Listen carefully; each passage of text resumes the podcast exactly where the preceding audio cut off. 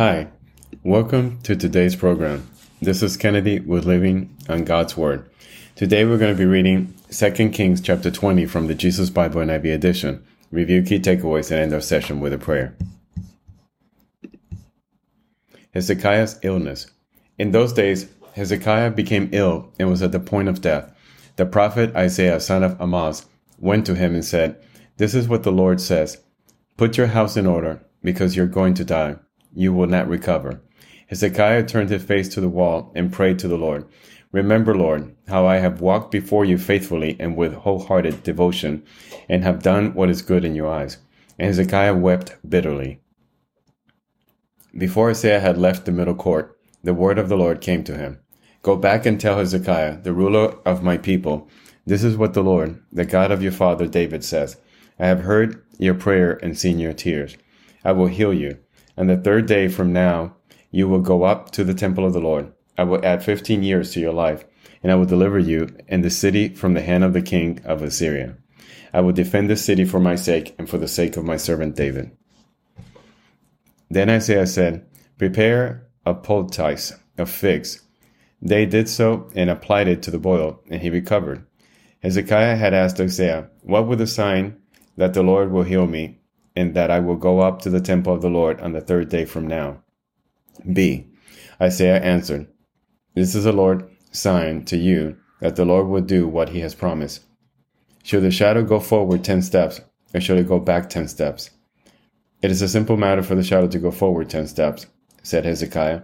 Rather have it go back ten steps. Then the prophet Isaiah called on the Lord, and the Lord made the shadow go back the ten steps it had gone down on the stairway of Ahaz. Envoys from Babylon.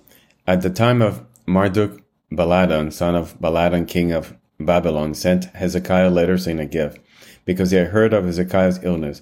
Hezekiah received the envoys and showed them all that was in his storehouse the silver, the gold, the spices, and the fine olive oil, his armory, and everything found among his treasures. There was nothing in his palace or in all his kingdom that Hezekiah did not show them. Then Isaiah the prophet went to King Hezekiah and asked, What did those men say, and where did they come from? From a distant land, Hezekiah replied, They came from Babylon. The prophet asked, What did they see in your palace? They saw everything in my palace, Hezekiah said. There's nothing among my treasures that I did not show them. Then Isaiah said to Hezekiah, Hear the word of the Lord. The time will surely come when everything in your palace and all that your predecessors have stored up until this day will be carried off to Babylon. Nothing will be left, says the Lord. And some of your descendants, your own flesh and blood, who will be born to you, will be taken away, and they will become eunuchs in the palace of the king of Babylon. The word of the Lord you have spoken is good, Hezekiah replied, for he thought, Will there not be peace and security in my lifetime? As for the other events of Hezekiah's reign, all his achievements and how he made the pool and the tunnel by which he brought water into the city, are they not written in the book of the annals of the kings of Judah? Hezekiah rested with his ancestors, and Manasseh his son succeeded him as king. This is the end of 2 Kings chapter 20. So here we see miracle happen. Hezekiah's illness is declared, but then God sees his suffering and repentance, and he heals him and tells him he's going to live another 15 years. However, not all good news because some of his descendants at the end all will be taken to Babylon, and his descendants will become eunuchs at the hand of uh, the Assyrian king. So let us pray. Father God, thank you so much for your word. Thank you for delivering us every single day. For, thank you for watching out after us and for protecting us from the evil one. Father, teach our heart to be pure, to be simple, and to be humble. Teach us what it is to be Christian like. Give us the strength to have faith in you and to be vulnerable and to be Christian like towards our peers and our fellow men.